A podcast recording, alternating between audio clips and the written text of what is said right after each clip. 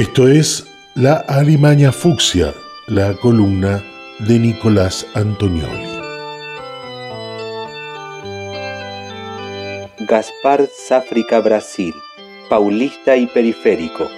Pasó parte de su infancia en el nordeste, en la tierra de su padre, donde notó la riqueza cultural que tiene su origen nordestino.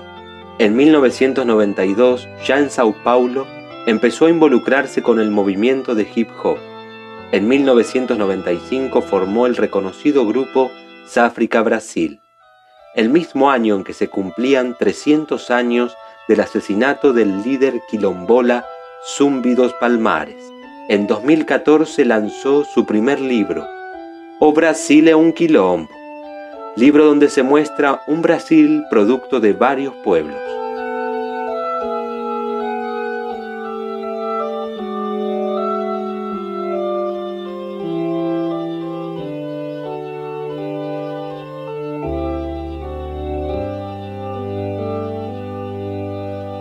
El color que falta en la bandera brasileña.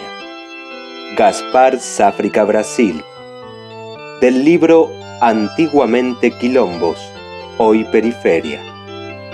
Y allí estaba ella, hastiada, para que todos pudiesen ver sus colores radiantes, simbolizando orden y progreso, y por los alrededores grandes quilombos periféricos un lugar de guerreros cuya mirada roja es por la libertad entre tierras y mares.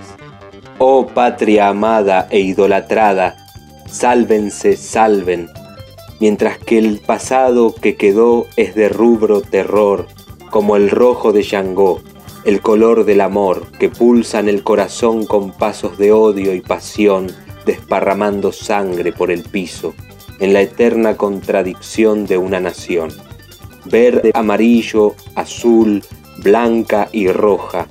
Son los colores que componen la bandera brasileña, solo que el rojo no lo quisieron poner. Es el color de la sangre, es el color de la muerte, es el color de la farsa.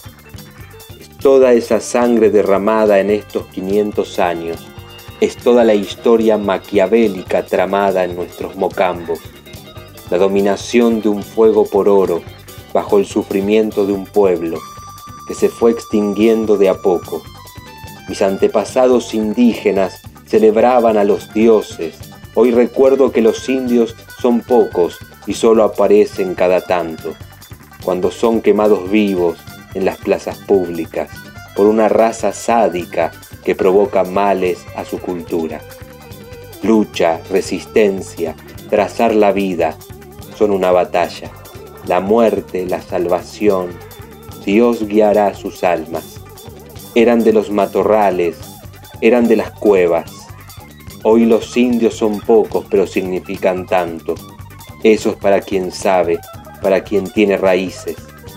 Porque soy indio, porque soy negro, por eso soy feliz, por tener esa sangre corriendo por las venas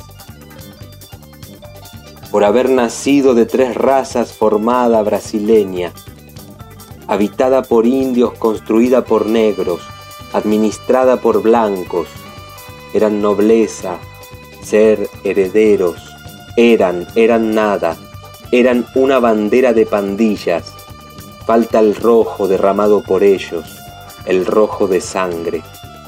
Yo no me olvido, yo no me rindo, fueron muchos errores, fueron muchos lamentos, que no hay fortaleza que pague el dolor del pasado, que no hay receta que cure el dolor del alma más allá de la vida.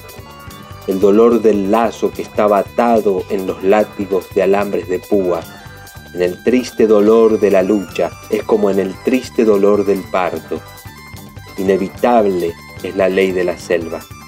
La sangre de los niños nacidos en la sensala, el dolor de la época solo existió. El juicio final no fue juzgado.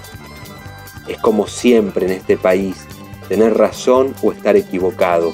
Estos asesinos serán juzgados por Dios de la misma manera. Ellos se ahogarán en esa sangre, el color que le falta a la bandera brasileña.